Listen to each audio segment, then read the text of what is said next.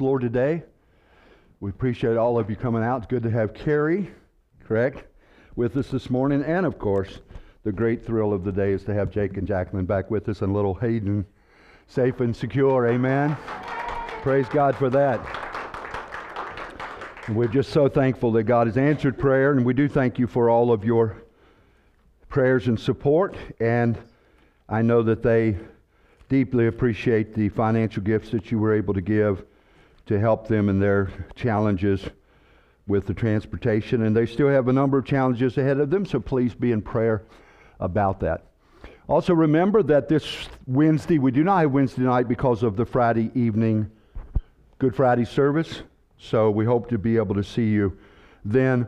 And also, don't forget, we are trying to have a significant work day on the 30th. Uh, again, if you can only come and do one job and then leave, that's fine.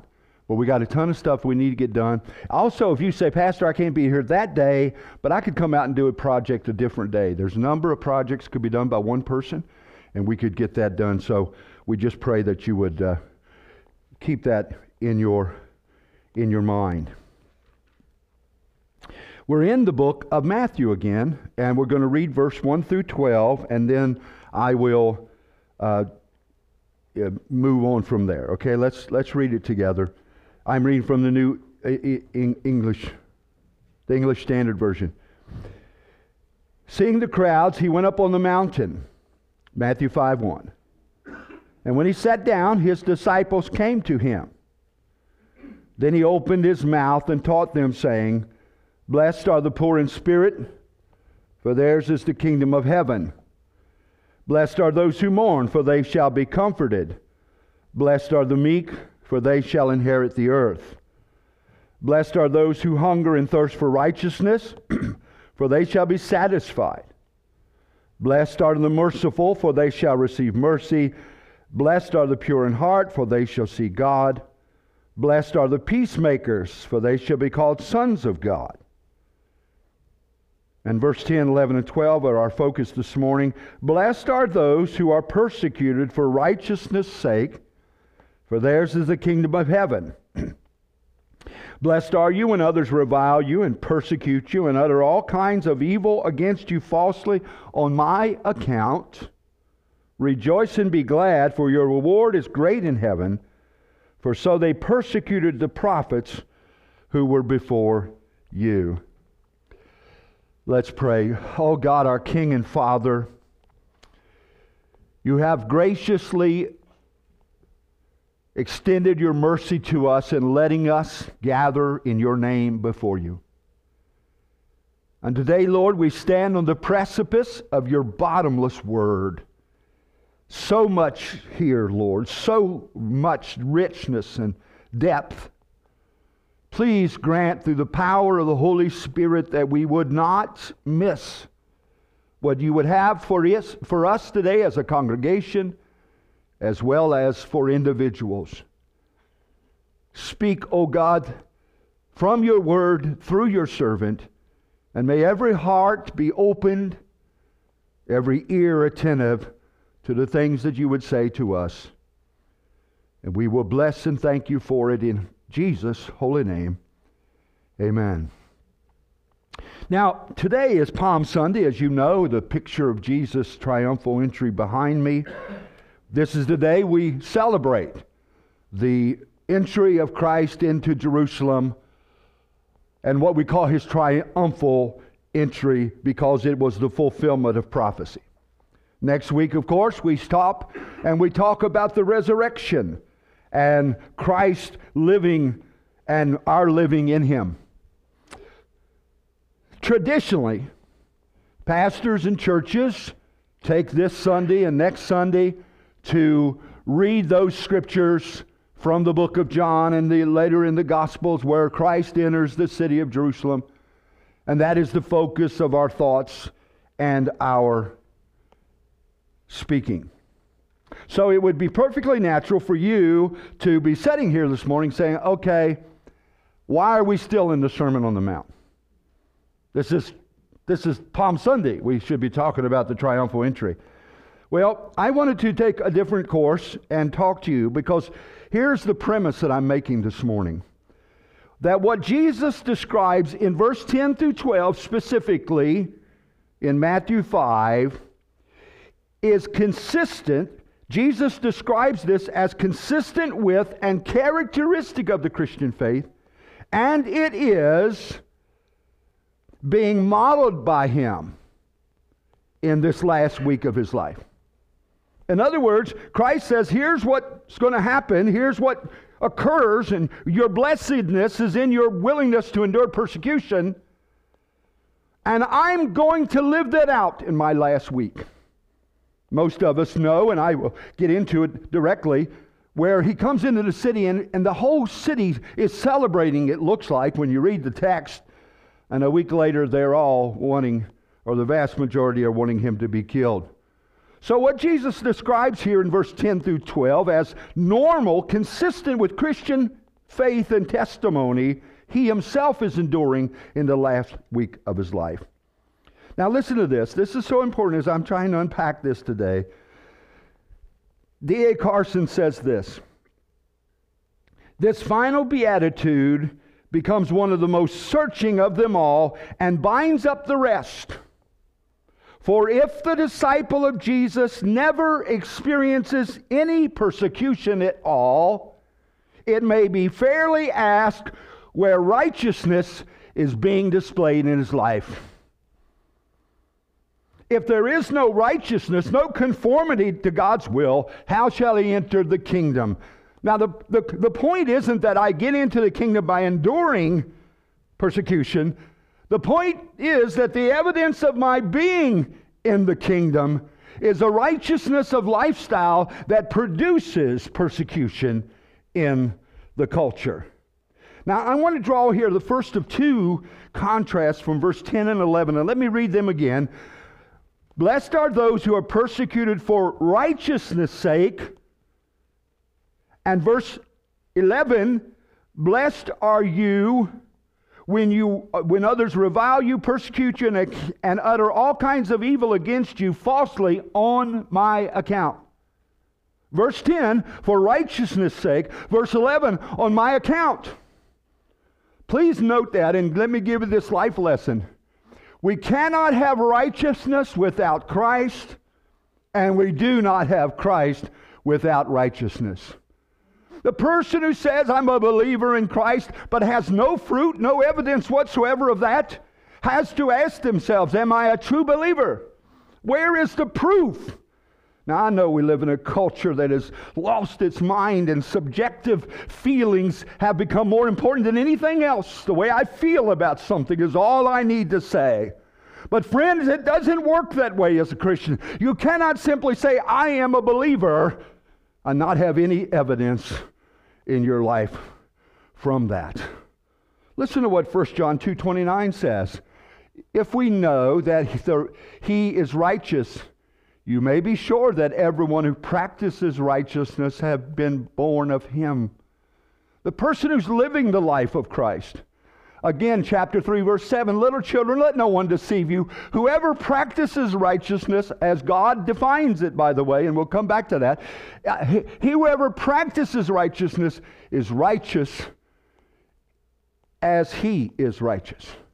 That is, when I have a true confession of faith, I live out the principles of these other Beatitudes, and it shows up in my life. And it is that evidence that evokes the wrath and the displeasure of society. Now, we need to talk about this morning. This is so very balanced, and I want to come to the end. And I'll, so stay with me. There's several, this is like all the other aspects of Scripture. You've got these layers and different facets, and it's not possible to always bring them in. But I want you to hear what William Barclay says about this text about the persecution that Jesus describes as inevitable, that there's no way around it. And here's what William Barclay said There remains only one question to ask why is this persecution so inevitable? Now, listen, children. It is inevitable because when the church, because the church, when it really is the church, is bound to be the conscience of the nation and the conscience of society. Where there is good, the church must praise. And where there is evil, the church must condemn. And inevitably, men will try to silence the troublesome voice of conscience. I tried to get that on the sign. Uh, Ronnie had a real challenge because I had to reword it, and I didn't realize it almost didn't fit. But isn't this the case? They will try to silence the troublesome voice of conscience. Now, listen, he says, it is not the duty of the individual Christian habitually to find fault, to criticize, or to condemn. But it may well be that his every action is a silent condemnation of the unchristian lives of others, and he will not escape their hatred. What does he mean? He means that I do not have to go out and wave a banner and say, I look at me, I'm so much better than you. But the fact is that as I live out my Christian life, somebody will note that I'm not exactly like everybody else in the room. You don't have to put on a banner or a shirt or wear something that says, Look at me. But if you're living the Christian life, somebody's going to see that. Even in the, even in the very quiet. And I would suggest to you, as I have, uh, there's very, very, really very little place to hide in 21st century America.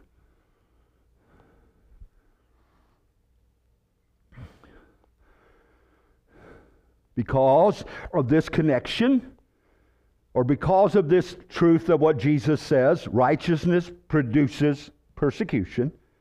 It is therefore impossible to overlook the connection between the previous Beatitudes. When you read that passage, he is righteous. How would we define that in a pursuit of these other Beatitudes? And Jesus says the result is, as I build my life on these Beatitudes, the result is that I might incur the culture's displeasure. James Montgomery Boice says these verses conclude the list of statements that delineate the Christian's character and the natural implication is that the one who lives like this will be persecuted. I love you, but if you're looking for a Christianity that spares you, you are not going to find it.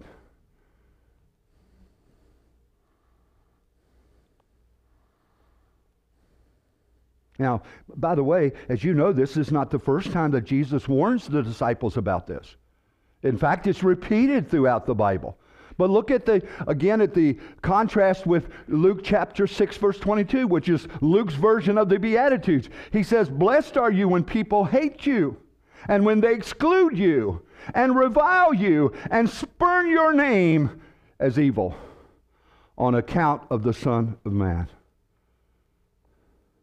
Jesus lays it out Children, without diminishing the, the, the, the, truth or the balance of, of all the hopefulness that's in Christ, there is this certain aspect that you cannot escape that to live for Christ is to live with the crosshair of the world on your back.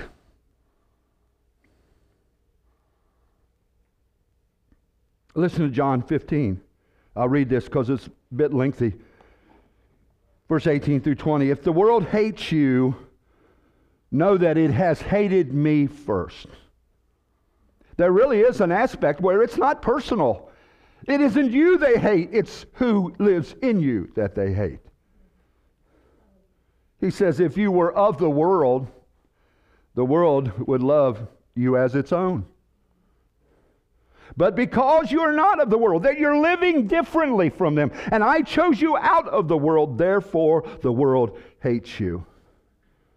Remember the word that I have said to you a servant is not greater than his master.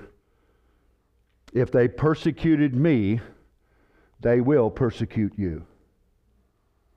Now, stay with me and uh, to the end. I want you to notice two things here uh, that this passage in John has connection to the, to the uh, Beatitudes. First, it is that Jesus speaks the same thing about persecution there. And this passage in John 15 happens at the Last Supper. Now, please get that. So, in the Beatitudes, we're at the beginning of his ministry, and in chapter 15, we're at the end of his ministry. And here's what Jesus says Jesus highlights at the beginning of his ministry and at the end of his ministry that the world's opinion of him, despite his many miracles, is unchanged. They nail him to the cross because they hate his message.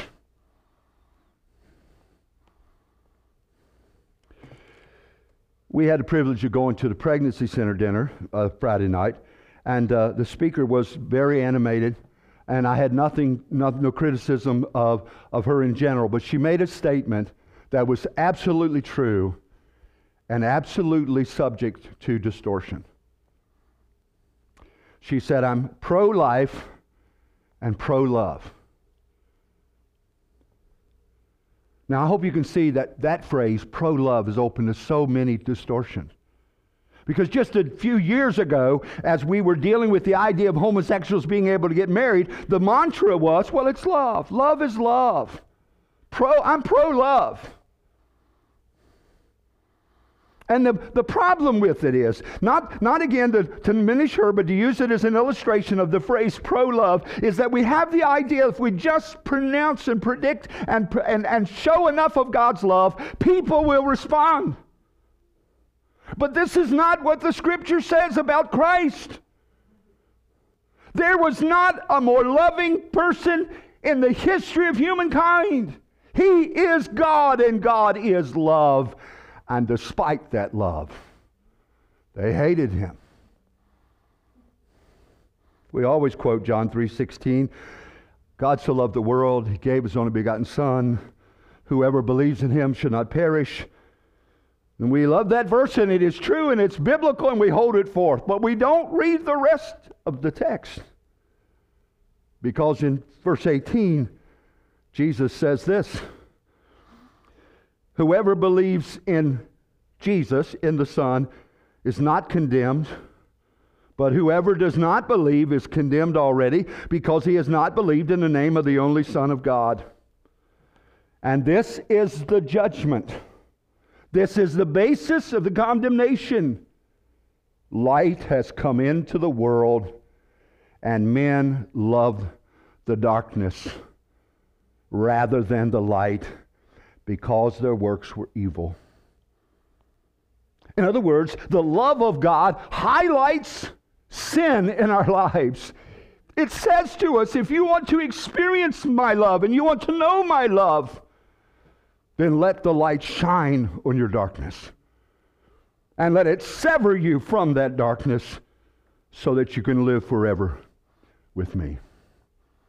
You see, friends, somebody said that the same sun that melts snow hardens clay. The same God who turns men's heart to him, that same message turns others into rebels and they become more hard and harsh towards the things of God. Listen to this passage from Romans. I'm reading from the New Living Translation, second edition, because it puts it in just such a everyday uh, grammar. But I, I remind you that no one translation is better than another. You must glean them all in consistency with the original languages. But just listen to how it's, it's, it's uh, expressed here.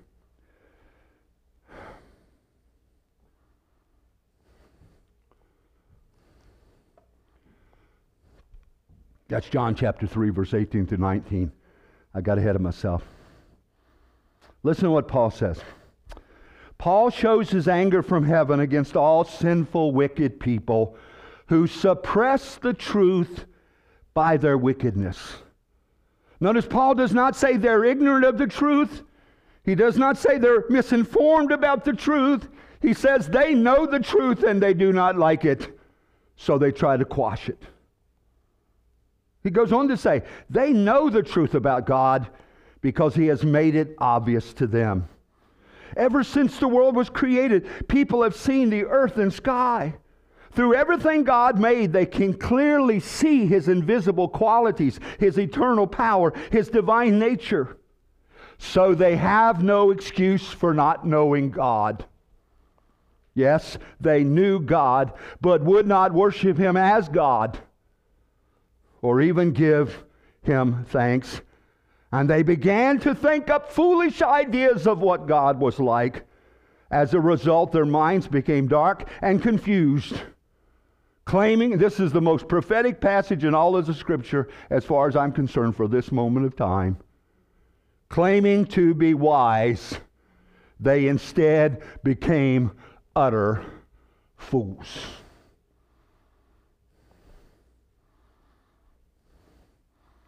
Did you see the story this week? Now, I'm going to say up front full disclosure, I am not a scientist. But I don't know if you saw the story this week. I'm talking about in mainstream publications.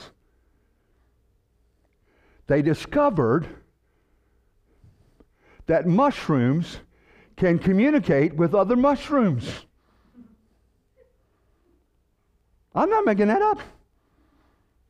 I don't know how they discovered it.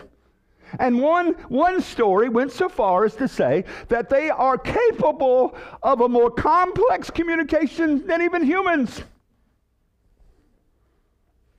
Who knew? Usually I go through my woods and there's a mushroom, I just kick it. now I might have to ask, you know what? We're going to have a new group on the social calendar. We have the people for the ethical treatment of animals. Now we will have the people for the ethical treatment of mushrooms. There goes my favorite pizza out the door.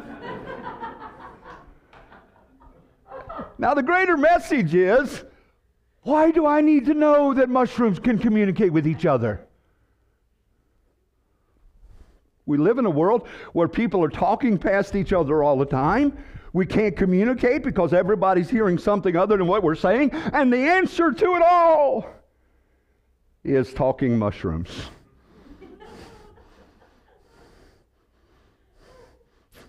I mean, I'm, I'm not trying to be facetious here, but it, how can you not? This was reported. Now, here's the greater point. Every day, I mean, every day, there is a story about some kind of scientific discovery that has corrected some previous scientific discovery or this new discovery. And every one of those discoveries proves how complex the universe is. And yet, men persist in the viewpoint that it's all accidental. Just a random chance that occurred professing themselves to be wise, they became fools because they choose to see something other than the truth.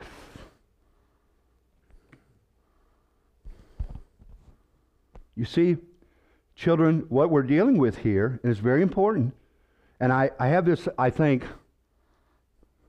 I don't have it. There's an item on your outline that says, It is a hatred which blinds people to reason. Now, we call our church Reasoning Tree because we believe in reasoning with people. Jesus reasoned with people.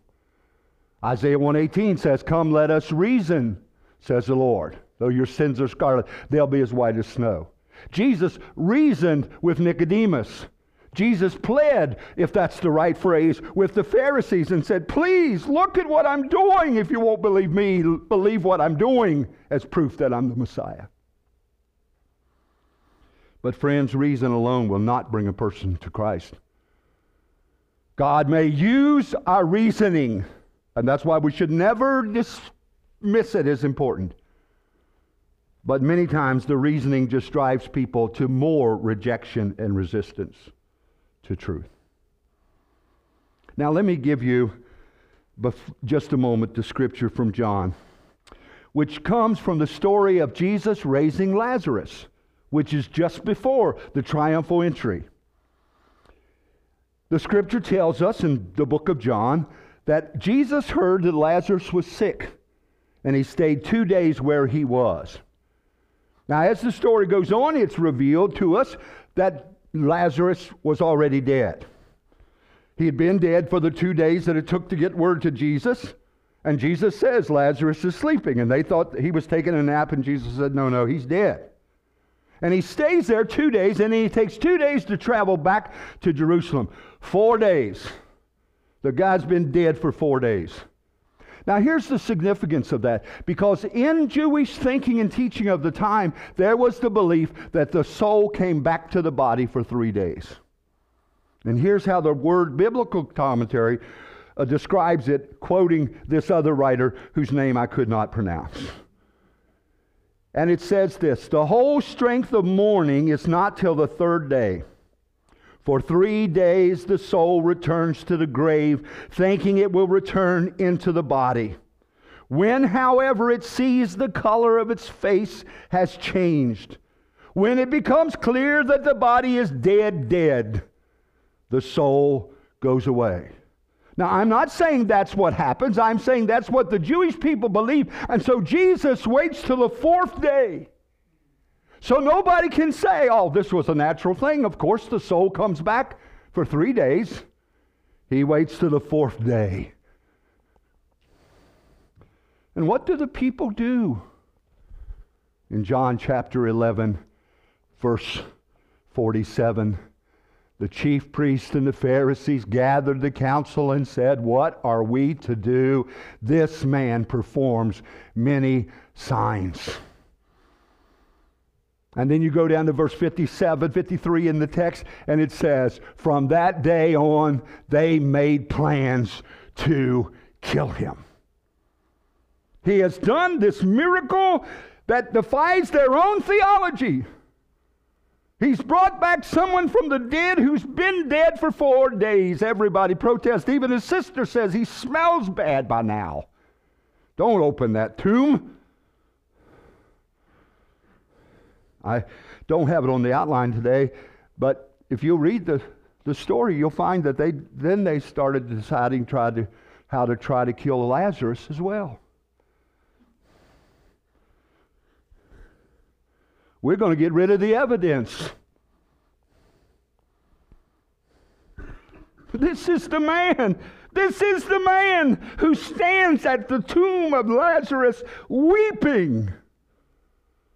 And they hate him so much that they kill him.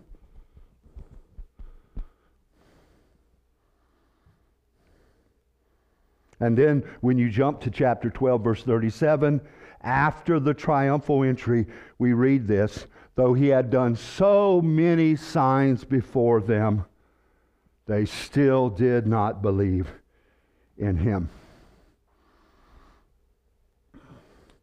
Can I remind you, friends, in our second life lesson? Miracles may be the means by which God calls people to Himself. The means is underlined. You can hardly see it, or I can't hardly see it anyway. But without God's calling, the miracle produces nothing. This is where the world gets it wrong. This is where churches get it wrong. Let's just talk about miracles all the time. That'll get people saved. Not without God's calling. He might use the miracle, but the miracle doesn't do it. It's God calling that does it. You see this right here in this text, don't you? They saw this incredible miracle and they said, We're not going to believe in him. I read a meme, I think it was this week, and I don't know word for word, but it said the worst consequence of our sin is the possibility that God would turn us over to a reprobate mind because from there, there is no coming back. For all the people that you and I know who say, one day, eventually, after a while, I'll get this one problem solved and then I'm going to give my heart to Christ. This is the day of salvation. This is the moment when you and I must make a decision about whether we will follow Him or follow our crooked hearts into the madness of the world. Now I want to come to something else. Life lesson number three. It is impossible to have godly persecution without righteousness. Now, I got to start with godly persecution. What do you mean by godly persecution? I mean that throughout the world, people are persecuted for their faith. The Baha'i religion, the headquarters of the Baha'i religion, even though Baha'i is an offspring of Islam, the, the, the headquarters of the Baha'i religion is in Israel because they're persecuted in, in Iran and Iraq and Saudi Arabia and anywhere else where Islam is the main character. We've all followed the news and heard about the, the, uh, the uh, uh, uh, Chinese, the Uyghurs, the Uyghur Muslims in China who are being persecuted for their faith. The Jews have been persecuted for their faith throughout cent- the centuries. We have in India the, the Sikhs and the Muslims and the Hindus are persecuting each other. When Jesus says, You'll be persecuted for righteousness' sake. He's obviously talking about a different kind of persecution, isn't he? What we have today is we have a lot of false teachers on the horizon. And a false teacher is the simplest definition. And we have to be careful here. And we'll be very careful between a false teacher and somebody who's wrong about something. Because all of us can be wrong about something, okay? A, we have to be careful we make a distinction there between just being wrong on a particular point we might not even know we're wrong about and being false, saying something that is just outside the pale of Scripture. But there are many false teachers out there teaching false things. And when you criticize their teaching, when you demonstrate it is wrong biblically, they accuse you of persecuting them. And they would point to that scripture. Well, Jesus said we're going to be persecuted. People are going to speak evil of us. Go ahead and mock me. Go ahead and mock my teaching. Go ahead and mock my lifestyle. Go ahead and mock, because Jesus said I was going to be persecuted. Jesus said you would be persecuted for your righteousness. Living out the Word of God, not because you're teaching something wrong. We know of situations where pastors have gotten in trouble and they blame it. And when I say trouble, they break the law or they have a relationship with a woman they're not supposed to have a relationship with, and they say, when people push back, Well, I'm being persecuted. I'm being persecuted. This is persecution. No, that's consequences for your stupid decisions. Persecution comes because you're standing for Christ. I like the way Barclay said that at the beginning, and I have to come back to this. Again, in, in, in verse 10 and 11, Jesus says, Blessed are you who are per- persecuted for righteousness' sake. Blessed are you when all these things happen on my account. You can't separate Christ's righteousness from persecution. But we are called to not live in such a way that people. There's so many layers here that you have to be careful. We are not supposed to live our lives in a way that people can make fair, accurate criticisms of our lives in those areas where we're contrary to the Bible. And I, emphasize that because everybody, all of us in the room know there are people who are spiteful and they'll say things about you, and many times they'll make things up about you. We've all experienced that. It's from childhood to adulthood where people say mean things about you. We all know that happens. And we want to be careful because some people, as you know, people will look at that and say, well, they're persecuting me. No, they're not. You're not living for Christ. This, they just don't like you. That happens in the real world.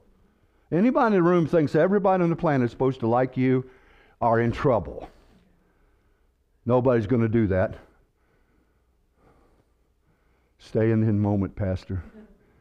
Don't drift back to the beautiful music of the 60s and 70s and all the moral messages contained therein. Smiling faces. I'm going to do it anyway. Smiling faces tell lies. Sometimes people are out to get you and, it's, and they just don't like you, and, and their, their opposition to you might be you and not your righteousness. And so we must be careful to make sure that when we are pointing to persecution and saying, hey, that proves I'm a Christian, well, I'm being persecuted, you better have the righteous living that produces it and not just an attitude that somehow people don't like you, which may be true. Jesus says, You will suffer persecution on my account, your identification with me. Now, I had this written down someplace, I thought.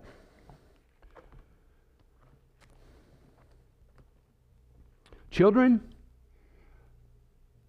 now we want to pause and have a, a, just a moment of reflection about the importance of church. Because if your church is striving to be what God has called us to be, then your church will be persecuted.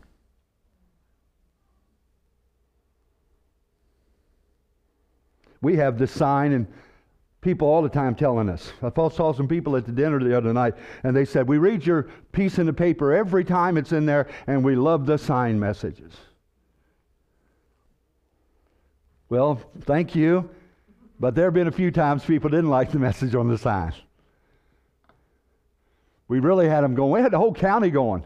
We got word that people were having Bible studies one time, and they were, they were talking about our church sign because I said, on the sign, we said, We murdered God and orphaned ourselves. Now, I didn't make that up, I got it out of a book, but it's true. If Jesus was God, we murdered God. And in our culture's madness to do away with God, we do not realize we orphan ourselves when we do away with God. Absolutely nothing theologically wrong with the statement. But boy, it stirred up some. So now, and then I, and then, then there was the one that hate is not a four letter word. The girl called me up one day and she said, You're an idiot, aren't you? Hate is literally a four letter word. My point was, it's not a cuss word, it's not a bad word. There are some things you should hate. You that love the Lord hate evil. That's the scripture. She called up, gave me a few choice phrases, hung up. I thought we got cut off. Phone rang again. I answered it. She said, I'm going to come up here and put a sign in your church that says, in your churchyard that says this bunch of idiots because they don't know how to spell hate is a four letter word. Now imagine now, imagine, so your pastor, you have to, you'll just have to uh, pray for me if you think we're a little too extreme on some of our sign messages.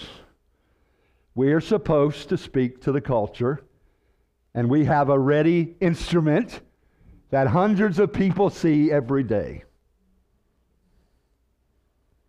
But suppose you encounter someone and you're telling them where you go to church, and they say to you, Oh, is that the church with the sign?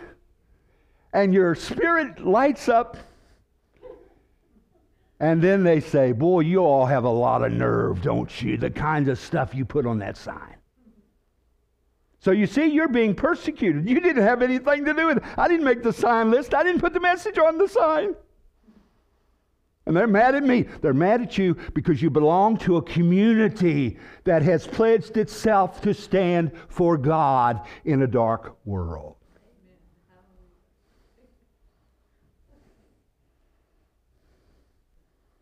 Listen what Peter says. I got I got to get along with this. Peter says, 1 Peter 4 15, let none of you suffer as a murderer or a thief or an evildoer or as a meddler. Meddlers. Boy, I love meddlers. Don't suffer because of that. He says, don't make the confusion because if you go to those passages and you read it, he's talking about rejoicing in trial. He's talking about don't be surprised by the battles and the persecution and the harsh treatment you get. But make sure it's not coming because you're living a life which contradicts Christian faith. Make sure you're suffering because you're living a life that conforms to the Christian message. Don't look at your persecution. Those of you who have suffered it or are suffering it or will, so don't look at it and say, well, this proves I'm a Christian. No, the life of righteousness proves you're a Christian.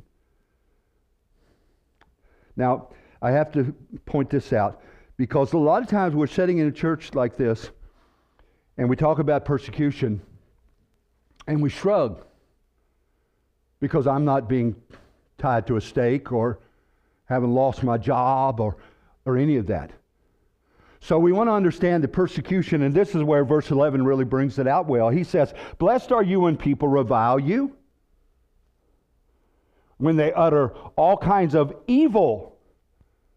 You see, there's overt persecution where they argue with you, or maybe you lose your job, or maybe you won't get a promotion because you're staying on Christian things.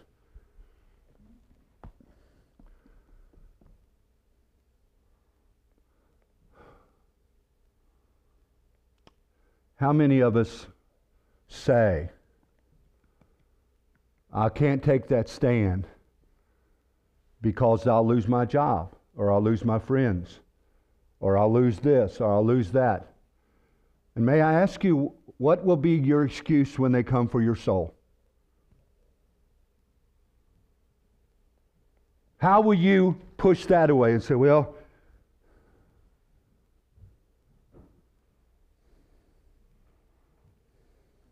This isn't a new problem, by the way. You might think it's 21st century America where this is a problem. No, no. Because this week I read, as I was preparing for these things, Tertullian, who lived a long time ago. I, I don't have it in my memory exactly when he died or lived, but it was the second or third century. And somebody said to Tertullian about living righteously, they said, Yes, but I have to make a living. And he said, Which is more important, your living or your loyalty?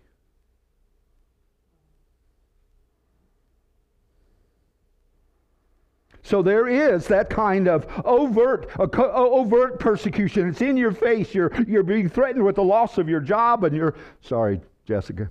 You're, you're being lo- threatened with the loss of your job, and maybe family members.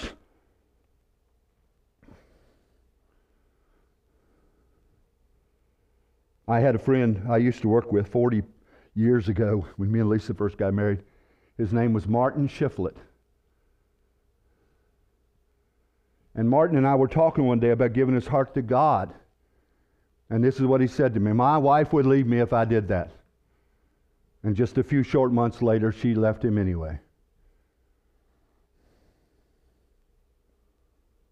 What will you, what will you hang on to when they come for your soul?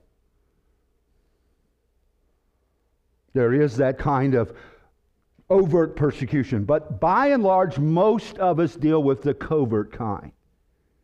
It's a whisper, it's an insinuation, it is a lie, it is an exclusion. No longer invited to this or, invited to that because they're one of those people. And you feel hurt. You feel you feel hurt because you've been misrepresented. They're not, they're not talking about you. They're talking about something you believe on the authority of Scripture, and yet you're hurt by it. Nobody likes to be alone, rejected. But we must remember in that moment, we haven't been rejected by the one who really matters. Whoever the Father gives to me, all the Father gives me will come to me, and the one who comes to me, I will in no wise cast out.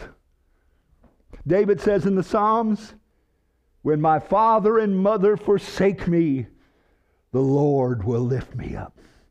And in that text, it's, it's David as an infant. It's like an infant, as little Hayden, totally helpless, abandoned by mother and father. And he says, The Lord will lift me up. This is why at the end of the text, and I close with this, Jesus says, Rejoice. Because people hate me? Rejoice because I'm going through bad things?